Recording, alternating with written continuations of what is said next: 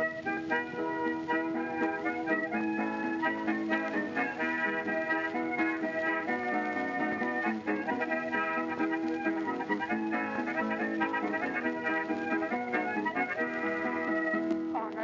everyone, and welcome to Shot vs. Shot, a film and television podcast which we talk about a theme which changes from episode to episode.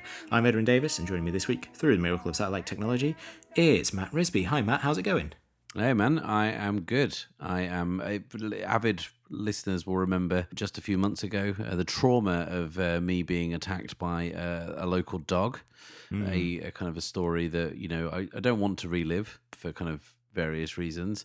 Yeah, the tabloids have had their way with it so much. They've had like... their fill. They've had their fill it. But uh, two days ago, I, I got my own dog, um, mm. who thus far has not bitten me. She has uh, sniffed and licked a little bit of my like like peanut butter off my hand, uh, which it was consensual. It was fine. I was into it. But yeah, um, I've kind of uh, become a responsible adult um, by um, taking care of a dog, which for someone who's never owned an, an animal before, it's quite scary. I don't really know what I'm doing. Mm. Yeah, but uh, of the things that you can kind of look after, I think dogs are kind of one of the, the nicer ones. As someone who's had dogs and cats, like mm. they're both great in their own ways, but like dogs, it's quite nice to kind of come home and have a thing that just kind of like runs up to you and like wants attention and affection as opposed to a thing that you basically ignores you and doesn't seem to care if you live or die. Like mm. there's a there's kind of like a stark contrast there between them like uh, but but you know, cats can be very affectionate. They can be on their terms. yes, exactly. It's a very it's a very one sided relationship with a cat. Whereas I think dogs, it's kind of more more reciprocal, and you know, once they build up their confidence and are able to kind of go out into the world and run around and play, uh, yes, uh, it's kind of wonderful. Nothing like it. Mm, yeah, we'll get to see how that goes. She's also a retired greyhound, so if it doesn't work out, I'll like join her into the kind of underground dog racing ring. Mm, Although I, I yeah. found out you uh, you get given like all the details, and I found out her record. I mean, this is not interesting to anyone, um, but um, yeah, she had 18 races, won three, second in two, and apparently that's not good enough to be a retired like an actual like racing greyhound. That's poor, apparently.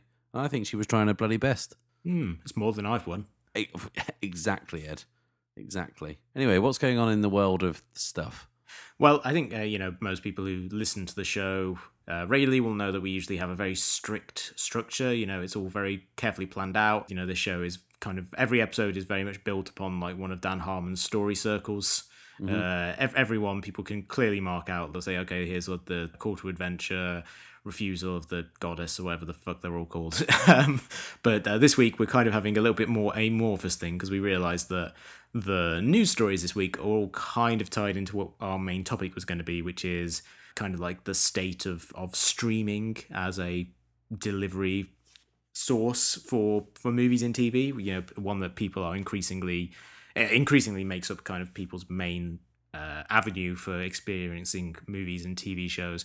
And this week there were stories big and small that all kind of inform that discussion. So it kind of made sense for us to kind of bundle it all together. So the news and the main topic this week are all kind of related. The first of which and we'll kind of go up in, in kind of scale. The first of which was the release of Guava Island, the film by Hiro Murai, written by Stephen Glover, starring Donald Glover, the, the, the brain trust of people basically behind Atlanta and the This Is America video, and, and a lot of the work that Donald Glover as Childish Gambino has been doing over the last couple of years, which released on Saturday on Amazon Prime to tie into Childish Gambino's Coachella set. And, you know, there's a there was a good piece in, I think it was GQ maybe Esquire, where they talked to some of the people who are part of Donald Glover's team, who are known as royalty, basically the people who are all part of like the brain trust that makes all of the stuff that he is involved with, in which they talked about their reasons for wanting to release this thing on Amazon, which is, you know, it would pay decent money to kind of recoup them for this weird little project they wanted to do where they wanted to make kind of a childish Gambino video, kind of like a, you know kind of package of videos and songs and partly like a city of god influenced thriller. And also because you know they wanted as many people as possible to see it and uh, putting it on prime for free seemed like to them a good way to to do that. And then from amazon's point of view it's obviously a, a good way for them to get good press around Prime as a streaming service and to maybe entice people, particularly you know younger people, to maybe sign up to see the other stuff that they that they do. You and I both watched Guava Island.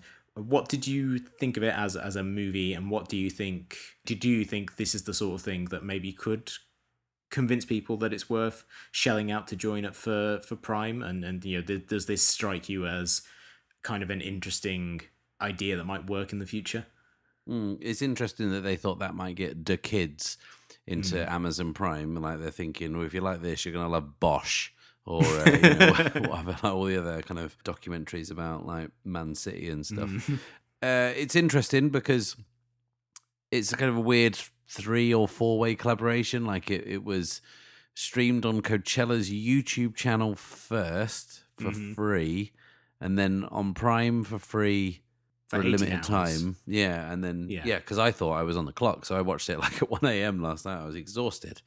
I had the Um, exact same thing. I started yeah. watching it thinking, oh, no, no, this is. For some reason, I got into my head that it was only going to be available for 18 hours, which to me seemed like way cooler than it's going to be free for 18 hours and then it's going to be a Prime exclusive. Mm. Uh, it's still still a, a, kind of a cool thing to do it that way and an interesting way of kind of like handling it. But yeah, it was Mm. it was less cool than being like, hey, this is your one chance to watch this, other than like I don't know in MoMA or something. Yeah, it's like it's like the kind of they're trying to Snapchat movies. Like you know, they make a make a movie and they release it for eighty hours and they throw the reels in the dustbin and set them on fire. Maybe that's the thing for today's you know limited attention span audiences. I really liked Guava Island, but I felt. I said this to you before, like kind of we went on. It, it just felt a little bit like it fell between two stools. It didn't feel substantial enough to be a movie, but it felt way kind of too developed to be just a series of promos loosely strung together. There was a coherent story there that was pretty interesting for me. Like I don't know if they shot it on like 16 mil or whatever, but they certainly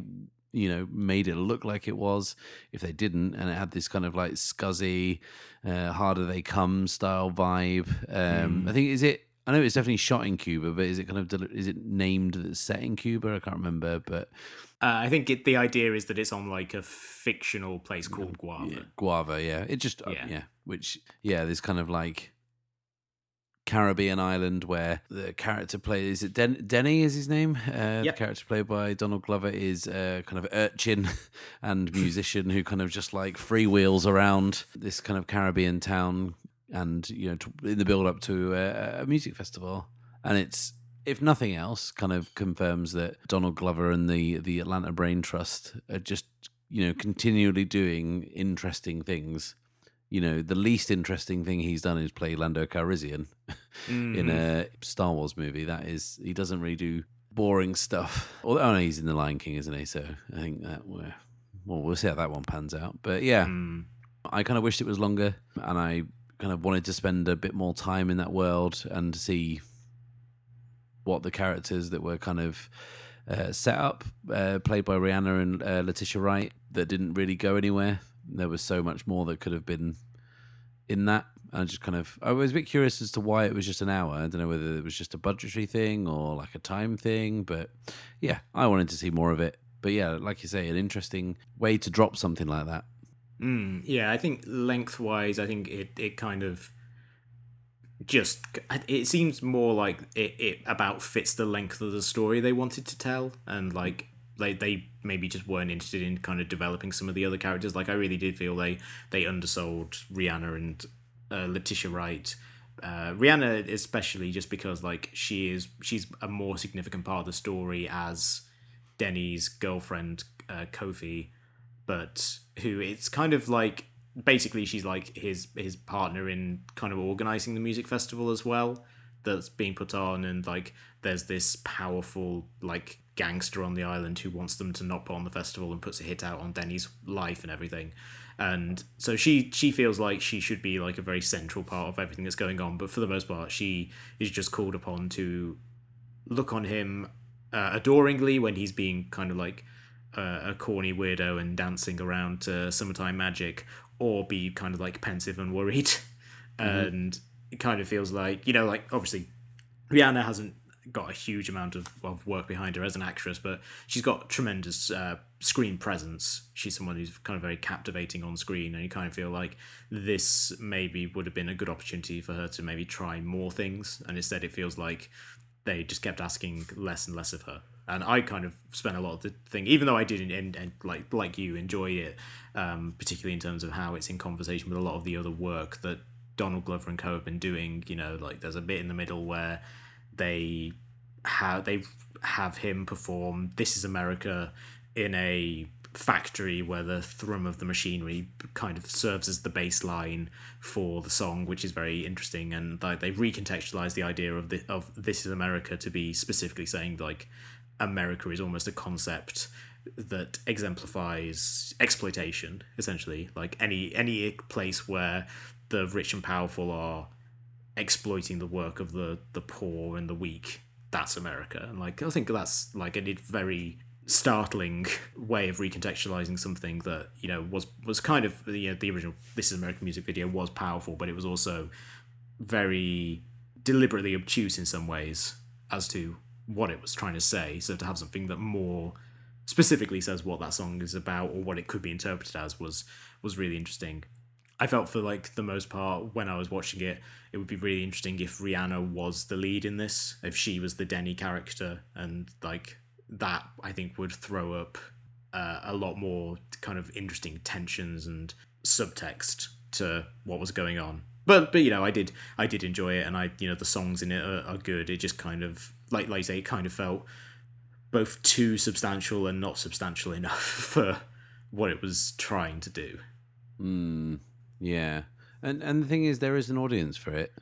Mm, um, yeah. I don't know whether I don't know whether it's just something that like the Glovers kind of tossed off between other projects that take more time, or whether they mm. just thought it would be, you know, they've got that many ideas that they can just do something that's kind of like, oh, you know, knock out an hour long film and and you know move on to the next thing. But I do think that like you know that's a film that could have been enjoyed as a movie rather than a novelty. Yeah, and I and I do think that how effective it is or not in kind of making people sign up for for Amazon is uh, you know kind of to be determined at this point. And I personally uh, don't necessarily think it's the best way to do that because it's not like it's it is kind of like a weird interesting distraction from people who do kind of whose day jobs are doing other things mm-hmm. so like that maybe isn't like the thing that will kind of compel millions of more people to to sign up for Amazon Prime but it, it strikes me as like a really interesting model for kind of really getting people interested to see to to, to maybe sign up for a service like I could really see Netflix would never ever do this because uh, it's it's kind of they, they want everything everyone has to sign up for a thing before they can watch a thing on it. But I could really see it being a huge deal if like Netflix did that with The Irishman. If they mm. made The Irishman available for free through other channels and through just you know going on to the Netflix website for a short window of time before it you know kind of went behind the paywall or whatever Mm. Um, I mean, in, in addition, you say they wouldn't like, do it, but but they do have month trials, like mm-hmm. free trials, and you know people do hop on those for as long as they can with different email addresses. So they yeah. do let you have a little peek at the ankle first. Yeah, but it, there still is that sense of like having to sign up for a thing and to kind of like go through the rigmarole of that, as opposed mm. to Stick just being YouTube. like, yeah, here, here's you know you can watch this thing on YouTube uh, which is like I, I do feel like there is if only psychologically kind of like a fairly big difference between those two things. And mm. you know probably there's probably a massive like uh, legal and technical stuff behind the service that makes the difference between those like massively complicated. Mm, yeah fair. But yeah i do i think it's it was a real kind of interesting thing seeing that happen this week specifically. Obviously it's tied to coachella but it's interesting seeing like that happen this week when we had like like a huge uh, streaming service story happening as well, which we'll get onto in a moment. But the other kind of like, the, I guess, the medium story to go kind of, I guess, for, you know, kind of a, a three bears kind of uh, ordering of our stories, kind of like the medium story for this week, I guess, was the launch of the Criterion channel, which is the spin spin off of the Criterion Collection, sort of a successor to Filmstruck, the uh, TV service, the, the streaming service from TCM and Criterion, which uh, closed down late last year, and you know was much mourned by film fans because it was a great service that had a huge great selection of, of wonderful movies from that that weren't being you know weren't streamable anywhere else, and Criterion have kind of gone their own on this one and. I've been playing around with it. I, I had signed up as a charter subscriber when they announced they were going to launch it because you got a, sl- a, a lower price, which I was very happy about. But also because, you know, I loved Filmstruck, I loved having access to all of these movies that I had wanted to see. And even though uh, I didn't use it as much as I probably should, it was still a kind of a great resource to be able to like fill in gaps in my knowledge of Kurosawa and uh, Ozu and things like that. So it was great being able to to fire that service up again and just kind of uh, enjoy all the stuff that they they have to offer. It's not that the, there are still some kind of like technical things of it which aren't as good as Filmstruck. Filmstruck had a really robust browsing and searching feature that allowed you to kind of like search by country and decade and director, which this one uh, doesn't currently. But uh, fortunately, someone just set up a external site that uh, people have been kind of sharing on online which you can just go to and that does all that stuff for you anyway. So if you want to find out how many godard films are on there there's like a really simple website that someone set up that allows you to filter for that sort of stuff. So that's uh, that's very cool. And, and you know sort by country and things like that which is really really handy certainly for me as someone who's trying to watch like 52 movies from India this year being able to go oh they have 16 Satyajit Ray movies great that's going to really help me uh, kind of meet that target but yeah I've, I've really enjoyed trying out that service since it launched on Monday Mm. When's it drop over here? Do you know outside of North America, if it does at all? Uh, I'm not sure. I presume it's probably going to hit the UK at some point because obviously Criterion expanded into the UK last year with putting out editions of their films over there. But as far as I'm aware, they haven't reached, they haven't announced that they're releasing in the UK. But I, I would imagine that it will happen at some point. Uh, it's probably just a case of as as ever with kind of streaming services, it's a thing of uh, getting the rights to the movies, and you know sometimes the rights in America are held by different people to international rights and things like that. But hopefully it will hit there because currently the selection in the US is like fifteen hundred movies, which is not uh, a huge amount compared to like some streaming services, but the movies they have are like of a great selection and, and also in terms of like you know older movies it's nice to have a streaming service that has literally hundreds of movies made like pre 1960 available whenever you want from all over the world as opposed to you know as everyone says about netflix seven or whatever like the pre 1960 movies they currently have Yeah, I mean that's and that's where um, streaming services as they exist are really dropping the ball. That you know they are not supporting old stuff because you know from their point of view, why would they? You know they're Yeah. not going to make any new money off it. It costs them to hold the license or whatever. But it's the I mean you mentioned your film challenge. It's really important to my film challenge. I've got to watch some mm. old films, dude, and I can't find any anywhere. Yeah. It's tough. I'm gonna have to get my DVDs out. Can you imagine? dreadful and that, that's the thing like it that has only really been a case over the last like couple of years because i remember when i first moved to the or maybe not when i first moved to the us but like when i started coming over to visit my parents over here and they had got netflix streaming i was just like bowled over by the choice of older movies and international movies that they had at the time because they had like bought all of those old libraries or they were renting and licensing those old libraries from studios for pennies because they didn't see any value in them.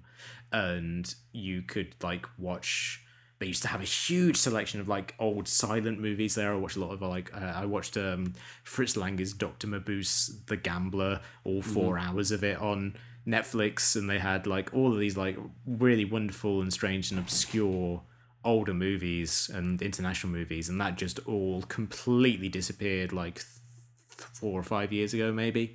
It was real sudden and shocking that you know all these movies just like completely disappeared and netflix very much committed themselves to uh, the original content game and not spending too much money to license other people's stuff if they could avoid it, mm. unless it's Friends or you know something that kind of where it's too much of a marquee name for them not to have it. You know, mm. but that means they're not going to have obscure Brian De Palma movies or whatever that you can you can check out. Mm. I think maybe that's the next thing they need to go into. They need to make their own old movies. I mean, Yeah. it makes sense. It's the next logical step. Yeah, get some deep fakes in there and finally make Orson Welles' version of Heart of Darkness. Mm, yeah, yeah. There's probably enough offcuts from like those uh, Bird's Eye Peas commercials you could string something together with. Yeah, it's kind of like ah, the horror.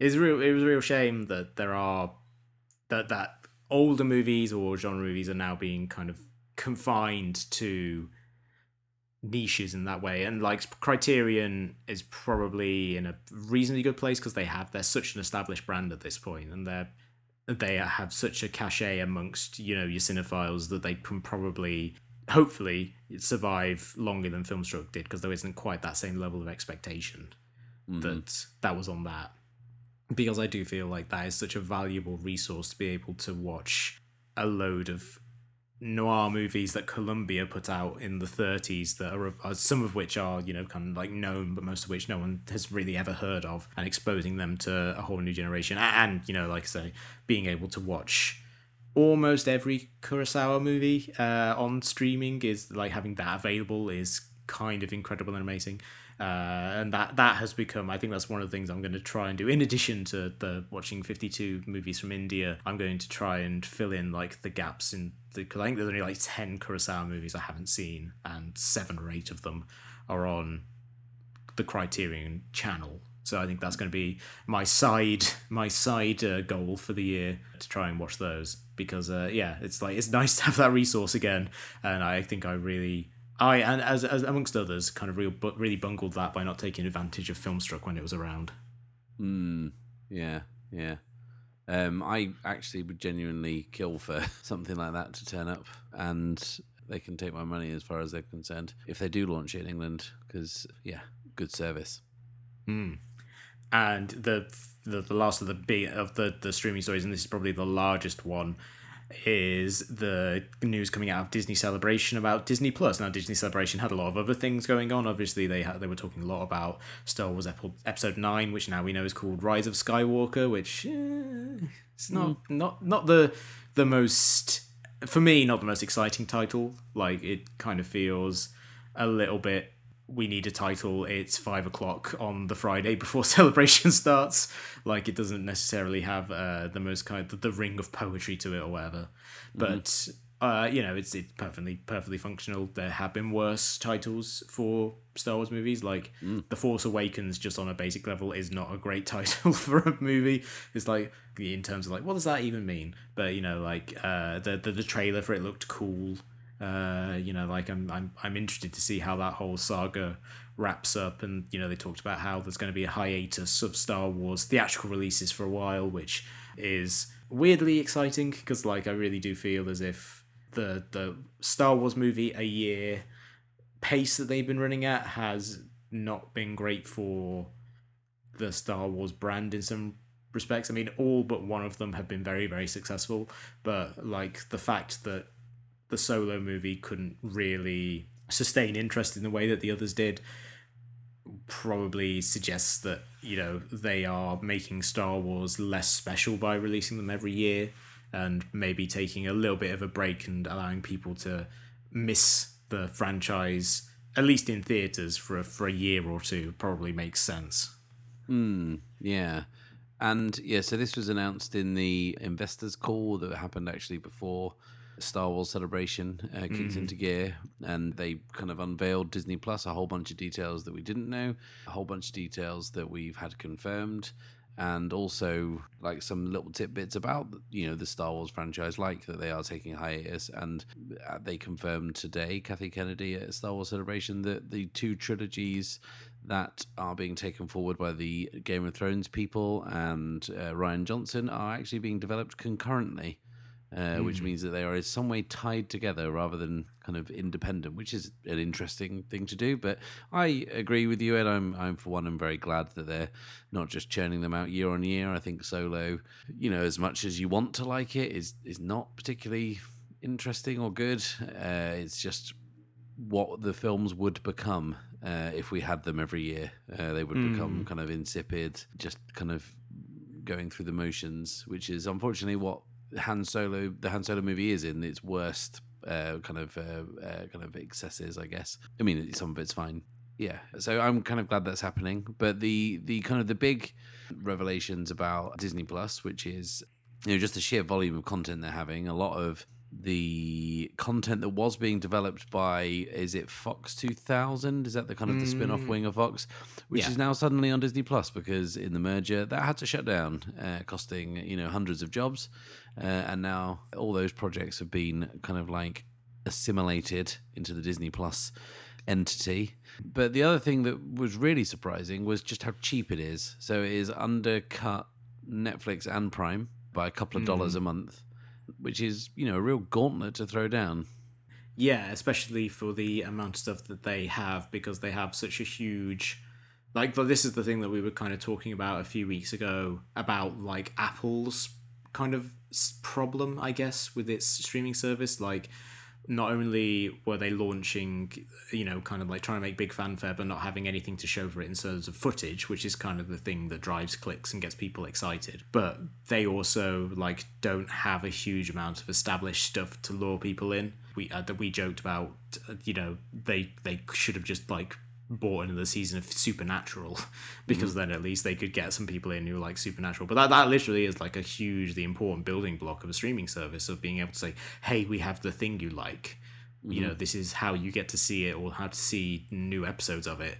You know, come come on down. And I think that one of the things with you know that that Disney have like a huge feather in its cap thanks to the Fox merger is it's going to be the exclusive home of The Simpsons. Like The Simpsons is going to stream exclusively via Disney Plus, and having previously been on uh, Simpsons World, I think was the name of the service that they had for that, and like that really does that does make a, a pretty big difference because you then have all those people who were watching it via that service being like, oh, I can just get access to The Simpsons and all of these old classic Disney movies that are going to be available at the touch of the bu- button, and all these like new originals that they're going to be putting out, and also you know a fairly manageable number of originals, which I think is kind of uh, an important thing for a streaming service, particularly if you want to stand out from Netflix, where you know Netflix is the advantage of Netflix in some regards is that they just put out so much stuff, so it's kind of easier for people to get things made now, but also it's easier for things to just get lost in the content slurry that Netflix uh, inevitably becomes if you're only putting out like in your first year 10 original movies which i think is what they've got planned and 30 something original tv series like that's a reasonable amount for people to feel like they're keeping up with what Disney is doing, but also feeling like, oh, that's like a, a reasonable amount of stuff for people to expect and feel like they're getting their money's worth if they're spending seven dollars a month or whatever. Mm. It is pretty cheap. But, you know, do you think they're just putting down a marker? Because I know that Netflix has recently gone up, um, like quite considerably. So uh, kind of, I think it's pushing ten pounds a month now, uh, which was like five pounds when I signed up to it originally. But yeah, it's yeah, it's quite a move.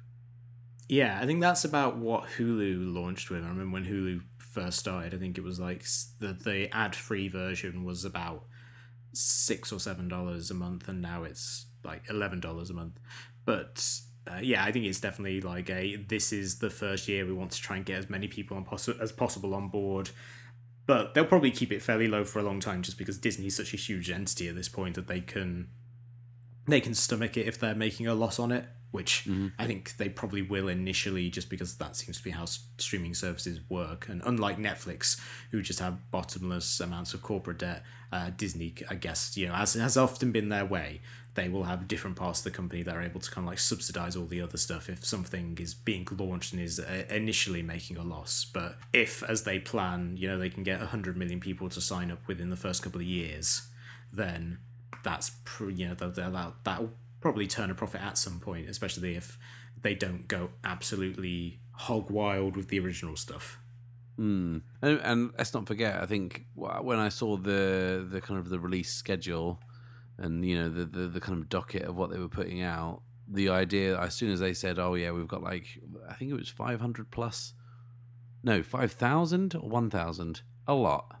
Episodes of television. I was like, where are they getting all those from? And then I was like, well, hang on, they've, they've like Disney XD, Disney Channel, these streaming services, these uh, sorry cable channels have been in existence for years, and it's just got mm. all of that stuff just built into it, and those things have got an audience. Things streaming uh, services are used by so many people for their kids, and they you know, yeah. kind of like. Uh, you know, we were raised by TV. We were no different, but like, you know, kids will just have uh, you know, something put on for them on repeat and just, you know, kind of stream through a bunch of episodes. So having all of that on there is, you know, a pretty big deal, I think. What mm. did surprise me is that I was under the impression, and I think this is probably because a lot of it was just based on hearsay and things, that they would have pretty much all of their library kind of available the Disney library, the animated classics, maybe the live action stuff, the Pixar mm. stuff.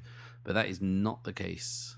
So no. the case is it, it will be like the old days of video and you know DVD to a lesser extent, where Disney will have certain things and then they will rotate them round.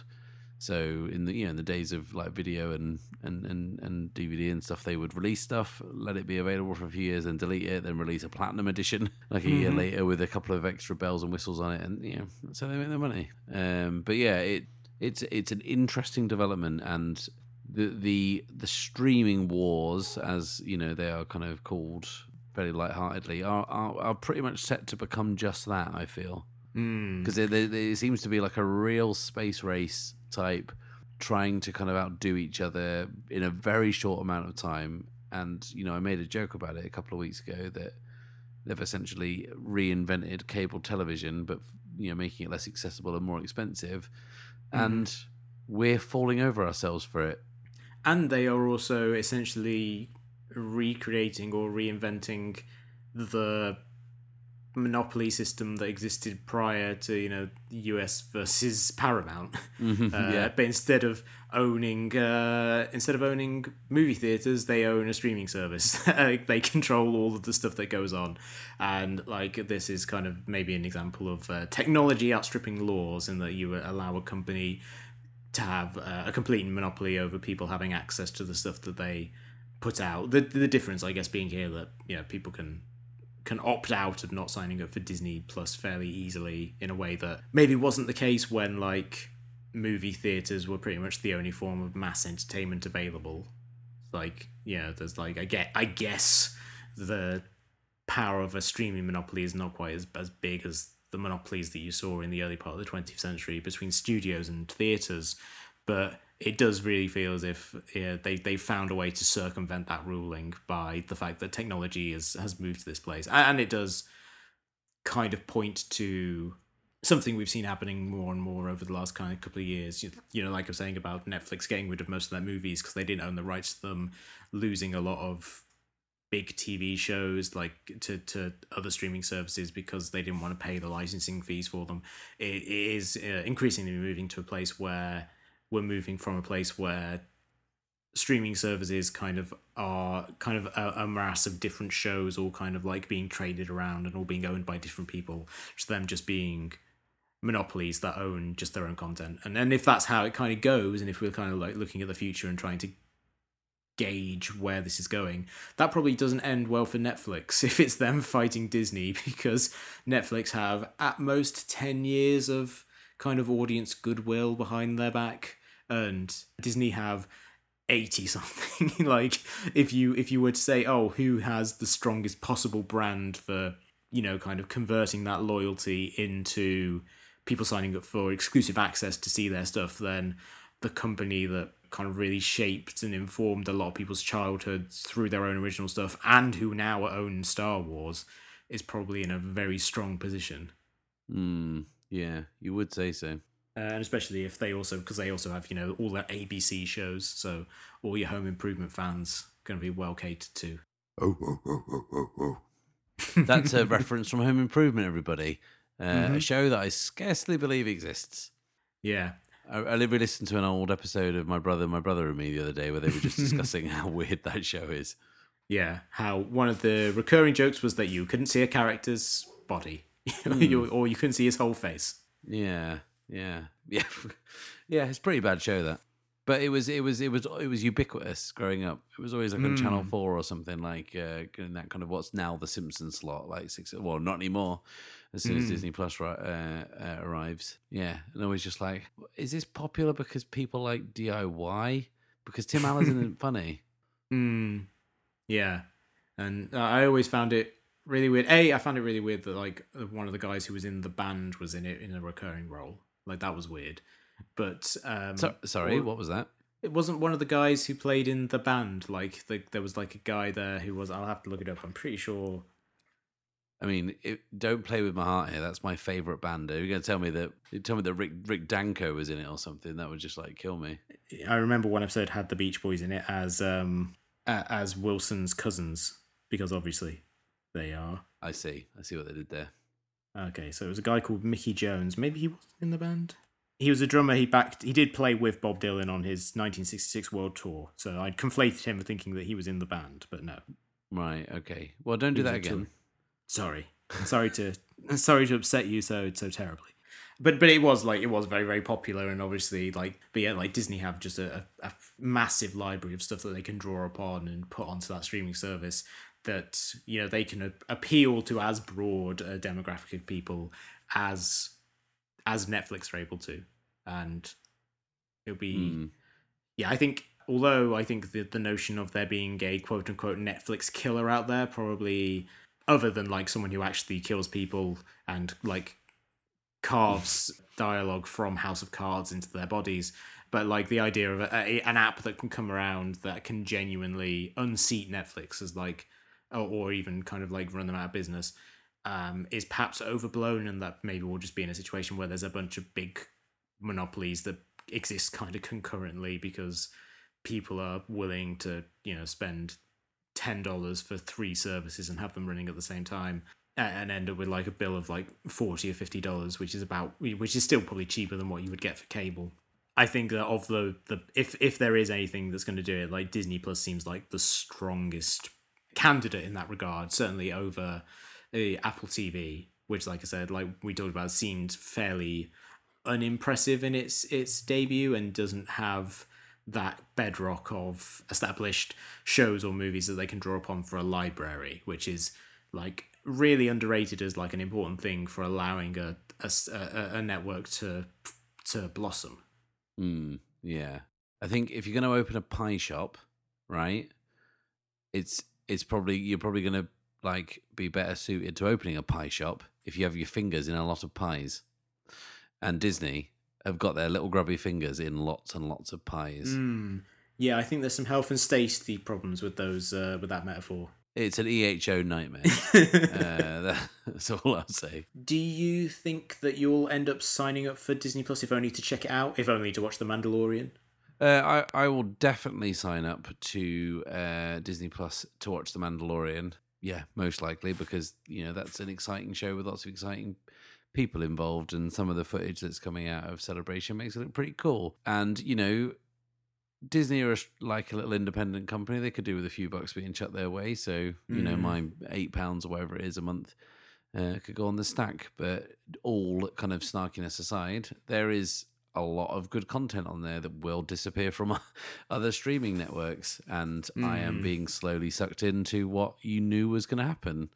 Um, Yeah. that all the all the subscriptions that I'm currently paying for are just about because I mean I've got Prime, I've got Netflix, I've got Now TV, right? And they have all got Disney content on them. Mm-hmm. So they will be made worse. And then I will buy another subscription to Yeah. access the stuff that I've just lost access to. And, you know, I'm doing it knowingly. Why that is, who knows? There probably is a deep underlying reason. Yeah. But, you know, it's, it's, I, I will definitely, for the Mandalorian and the Cassian Andor thing next year, uh, when that comes out, uh, I think that as a platform, it's a good place for some of the stuff they're doing with Marvel. Mm. Because in addition to stuff they're doing, like they're doing a Hawkeye spin off, but it's with him handing over the kind of Hawkeye persona to his daughter, Yeah. uh, which in the comics I always liked. I always liked Hawkeye, he was my favorite. But in my, the films, he's like the least interesting. New hair though. Yeah, got new new hair hair. and a and a full sleeve arm tattoo. I think if you look close, it just says midlife crisis on it. Um, but also, they've got I don't know if you they've been making a documentary about the Marvel MCU for like the last twelve years or something, and that's going to be a, a big kind of series. Um, so I think there'll be enough in there to justify subscription. I think, but whether I need another subscription, no, I do not. But yeah, I'm I'm getting to the point now where like my monthly outgoing on kind of like subscription services, including like my cinema pass and everything, is about eighty quid, Wow. which is no chump change. But you know, you got to do something with your money. I could be spending that Hmm. on crack, or toys for your dog. Or toys for my dog, or crack for my dog. Um, but yeah, it's like it's not. Yeah, I'm I am paying more for content than I ever have, but I am like absorbing more content than I ever have. Mm. Yeah, I was kind of thinking it, it does feel a little bit like highway robbery, but in the sense that the robbery is being signposted like 10 miles away. And every mile you're getting a new marker being Yeah. like uh, in in nine miles uh, you're gonna have to sign up for a new streaming service in eight miles and that i think that does kind of feel the case with something like disney plus which i don't imagine i will sign up for uh, unless like the reviews for like the mandalorian are amazing and then i might just do the cheeky the cheeky one month sign up just to watch it but like for the most part like it doesn't seem like that essential to me at this point. Maybe if like in a couple of years time if i have kids or something like then that probably changes the uh the calculus a little bit uh if only because then it gives me an excuse to watch all of the disney cartoons that i would want to watch anyway. But yeah it like to me it feels like something i want to resist for a little while at Mhm. least. Especially because like like the the thing that otherwise would be compelling me to do that would be like the simpsons but i've reached the point with the simpsons where i've seen i've seen enough of it I don't feel like there was a time when I think I kept watching every episode that aired up until like the 400th episode.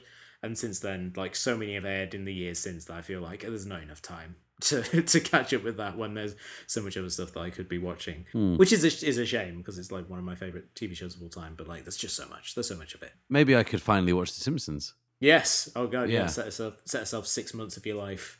Yeah, to sit I've, I've. I've definitely seen the first four seasons because I owned those on DVD, Mm. and I've seen some episodes. But like you know, people make references, and I'm like, yeah, I don't know what that is. I'm sorry. and they're like, seriously? I'm like, mm, yeah, no, sorry, I can't help you. I know with the monorail. Oh, oh, that was funny.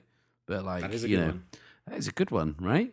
But after that, like, yeah, I just kind of lost all track of like what it was on, and then you know, like when is the you know, you don't have to watch it in order. It's not the fucking wire, but like you know, I was kind of you know, just got spun around by the whole thing, and kind of just like there was. I saw an episode where like dolphins came on land. I think it was a Halloween special. I hope it was anyway. it went really weird, and then yeah.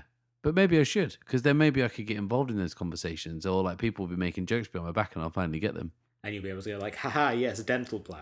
Mm. Or when someone says "Bring back Sheriff Lobo," I'll be like, uh, "Sure." I don't get it. People say that. My friends say that all the time, and I'm like, I don't know what that means. I'm sorry.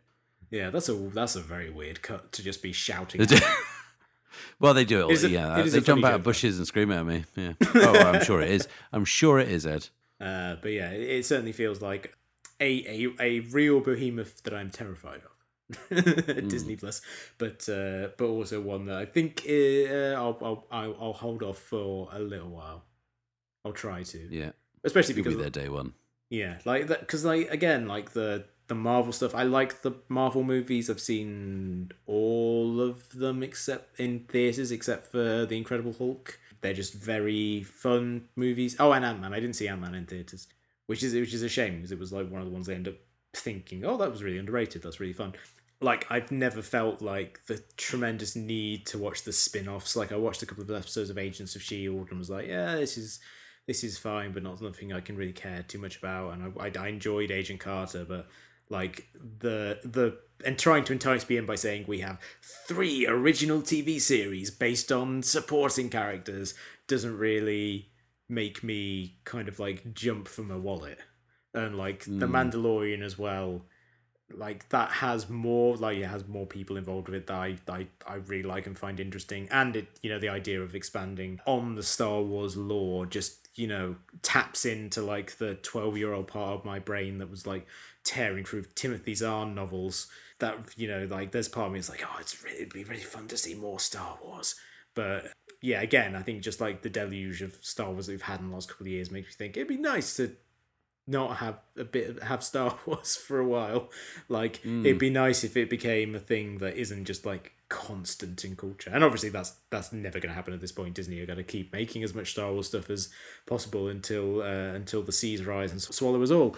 But that is probably uh, yeah, the, like anything that allows me to maybe cut myself off from Star Wars for a goddamn minute is probably worthwhile. And so for, for that reason, I'll probably hold off on Disney Plus for at least a little while. I'll I'll, I'll try not to be uh, to fall into the into the Sarlacc pit of uh, Disney original content. Mm, yeah, yeah. I mean, at least for the first couple of weeks. Oh yeah, yeah. at least the first couple of weeks, and then uh, episode nine will come out, and I'll be like, oh, I love Star Wars again. Uh, and the scales will fall from my eyes uh, and be replaced with a cool Kylo Ren mask that's been that's been welded back together because fanboys were angry about the Last Jedi. I really hope that's that's not the way it goes. I really hope that the Rise of Star- Skywalker isn't like just JJ being like, oh, all these bad faith arguments, all these arseholes online, we're just kind of like arguing about it, so I need to appease them all because they're not going to be happy either way. If Rey's if Rey's still the hero, then there's no way they're going to be happy. Mm, yeah, yeah. I think the only way that the, the kind of the jerks would be happy is if they just said, "Well, okay, you can do it, and here's an unlimited budget," because, uh, and then it would be awful, and then they Mm. wouldn't like it. Yeah, That's what'll happen. yeah. So let's, let's look look forward to that. In twenty, that'll be the first film back in twenty twenty one after they've taken a year off, just like the arseholes cut of the Last Jedi. Do you remember the? um Wasn't there like? Do you remember there was a, a crowdfunder like to remake it? Mm, I do. Yeah. out- yeah, that that that that must be due out soon. Mm, yeah, I don't. I don't remember how that ended up. I, I presume uh, that they made all the money that they needed, and that it's going to be uh, dropping on LimeWire soon enough.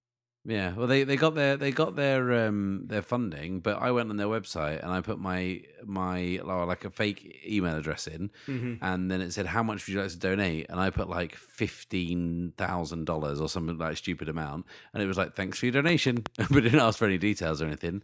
So you know, I feel partly responsible for funding it. Um, maybe that's it. Maybe they've been emailing that address for ages, saying, "Where's our money? We really need to uh, do this foley work on it." Uh, I'm just been holding holding it up by my uh, my shit posting. That feels like a con, but that they're conning themselves. like they really haven't figured out that they need to get the details to get the money. They just feel like, ah, we'll put up the website and then the money will roll in. hmm Yeah, and it did. It, it got there pretty quickly. Most of the people doing that that I did. Uh.